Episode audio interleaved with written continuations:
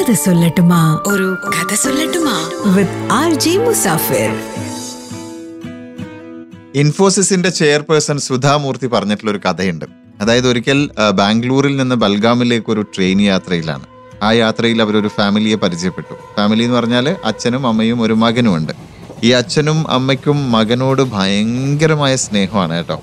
ഒരു പതിനെട്ട് പത്തൊൻപത് വയസ്സ് പ്രായമുണ്ട് മോന്. അപ്പോൾ ഓരോ നിമിഷവും അവന് ടേക്ക് കെയർ ചെയ്യുന്നുണ്ട്. മോന് വാഷ്റൂമിൽ പോകണു വാഷ്റൂമിൽ പോകുമ്പോൾ ചപ്പലിട്ടൂടെ ഏത് ബേർത്തിലാണ് കിടന്ന് ഉറങ്ങാൻ ആഗ്രഹിക്കുന്നത് വിശക്കുന്നുണ്ടോ? അങ്ങനെ ഓരോ കാര്യങ്ങളും ചോദിച്ച് അവൻ അത്രയധികം കെയർ ചെയ്യുന്നുണ്ട് ഈ അച്ഛനും അമ്മയും. അപ്പോൾ പിന്നീട് സംസാരിച്ചപ്പോൾ അച്ഛനും അമ്മയും സുധാമൂർത്തിയോട് പറഞ്ഞു ആക്ച്വലി ഞങ്ങൾ ബൽഗാമിലുള്ള മെഡിക്കൽ കോളേജിൽ മകനെ ചേർക്കാൻ വേണ്ടിയിട്ടാണ് പോകുന്നത്.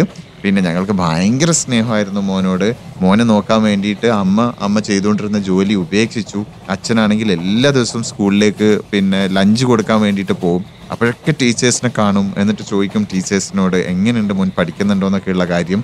അതുകൂടാതെ അവനെ നല്ലൊരു സ്ട്രോങ് ആയിട്ടുള്ള ഒരു മാനാക്കി വളർത്താൻ വേണ്ടിയിട്ട് ഒരുപാട് കാര്യങ്ങൾ അവനെ പഠിപ്പിച്ചു. എല്ലാ ദിവസവും ഈവനിങ് ക്ലാസ്സിന് അയച്ചു എന്തൊക്കെയോ പഠിപ്പിച്ചു.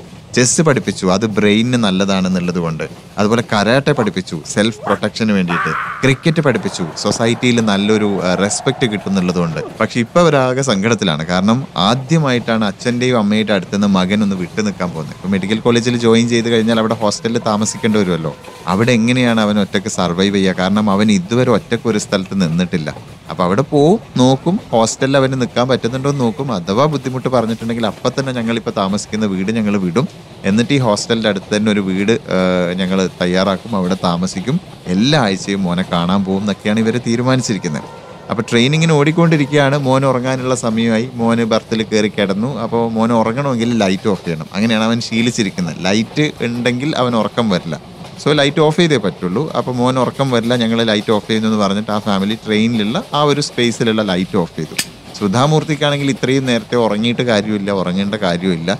പിന്നെ ഇരുട്ടത്ത് വെറുതെ കിടന്ന് ബോറടിക്കുകയും വേണ്ടാന്ന് കരുതിയത് കൊണ്ട് തൊട്ടടുത്തുള്ള കമ്പാർട്ട്മെന്റിൽ വേറെ കുറച്ച് ഫ്രണ്ട്സൊക്കെ ഉള്ളതുകൊണ്ട് അടുത്ത കമ്പാർട്ട്മെന്റിലേക്ക് സുധാമൂർത്തി പോയി. പക്ഷെ അവിടെ സുധാമൂർത്തി മറ്റൊരു കുട്ടിയെ കണ്ടു. ആ കുട്ടിയും ഇതേ കോളേജിലേക്ക് മെഡിക്കൽ കോളേജിലേക്ക് ജോയിൻ ചെയ്യാൻ വേണ്ടിയിട്ട് പോവാണ്.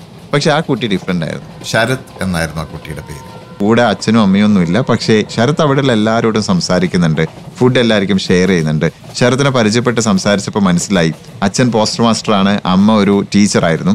രണ്ടുപേരും ജോലിക്ക് പോയിട്ടുണ്ട്. ശരത്തിന് നോക്കാൻ വേണ്ടിയിട്ട് അവരിൽ ആരെങ്കിലും ഒരാൾ പോലും ജോലി റിസൈൻ ചെയ്യുകയൊന്നും ചെയ്തിട്ടില്ല.